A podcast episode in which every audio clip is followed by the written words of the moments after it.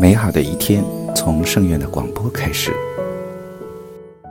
尊敬的听众朋友们，欢迎收听今天的月光讨论。今天为大家带来了肺水肿这个话题。肺水肿 （pulmonary edema） 是肺脏内血管与组织之间液体交换功能紊乱所致的肺含水量增加。肺水肿可严重影响呼吸功能，是临床上较常见的急性呼吸衰竭的病因。主要临床表现为极度呼吸困难、端坐、呼吸子干、大汗淋漓、阵发性咳嗽伴大量白色或粉红色泡沫痰，双肺布满对称性失落音。X 线胸片可见两肺蝶形片状模糊阴影。晚期可出现休克甚至死亡。动脉血气分析早期可有 Do2D 扣2分压，严重缺 O2 扣二潴留及混合性酸中毒。实际上，肺水肿通常是多种发病机理的综合效应。下面仅就几种临床常见肺水肿的发病机理做一简要介绍：一、肺微血管静水压力升高性肺水肿，临床常见于心肌梗塞、高血压和主动脉等疾患引起的左心衰；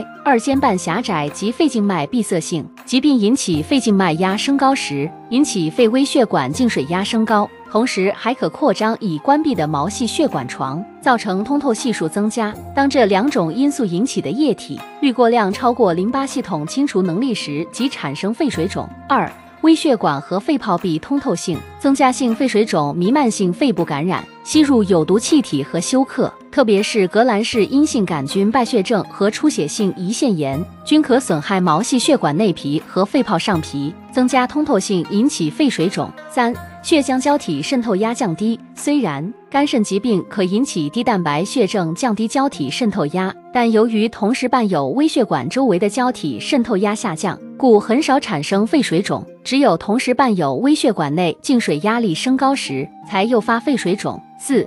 肺淋巴回流障碍，据推测，成人肺淋巴流量稳态时可达二百毫升 （H），是阻止肺水肿最重要的因素。急性微血管静水压力或通透性增加时，肺淋巴流量可增加十倍以上，减慢肺水肿形成的速度。当其引流不畅或瘀滞时，即可诱发肺间质甚至肺泡水肿。五、腹张后肺水肿，胸穿排气或抽液速度过快。量过多时，可骤然加大胸腔负压，降低微血管周围静水压，增加滤过压力差。同时，由于过大胸腔负压的作用，肺毛细血管开放的数量和流入的血流量均增多，使滤过面积和滤过系数均增加。另外，肺组织萎缩后，表面活性物质生成减少，降低肺泡上皮的蛋白反射系数，诱发形成肺泡水肿。六高原肺水肿易发生在三千米以上高原，过量运动或劳动为诱发因素，多见二十五岁以下年轻人。机理尚不清楚，可能与肺小动脉或肺静脉收缩有关。病人吸氧或回到平原后，病情改善，提示低氧的作用，但低氧本身并不改变肺微血管的通透性，因此运动后心输出量增多和肺动脉压力升高与低氧性肺小动脉收缩一起。可产生这一典型的前小动脉压力升高性肺水肿。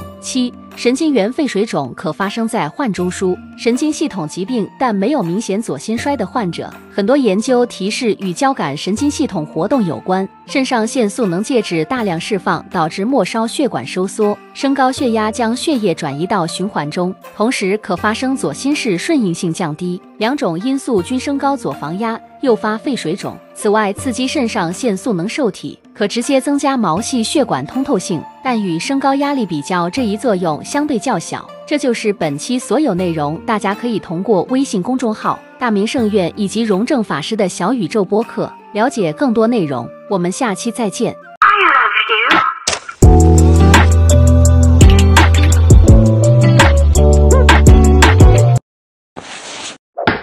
记得关注再走哦。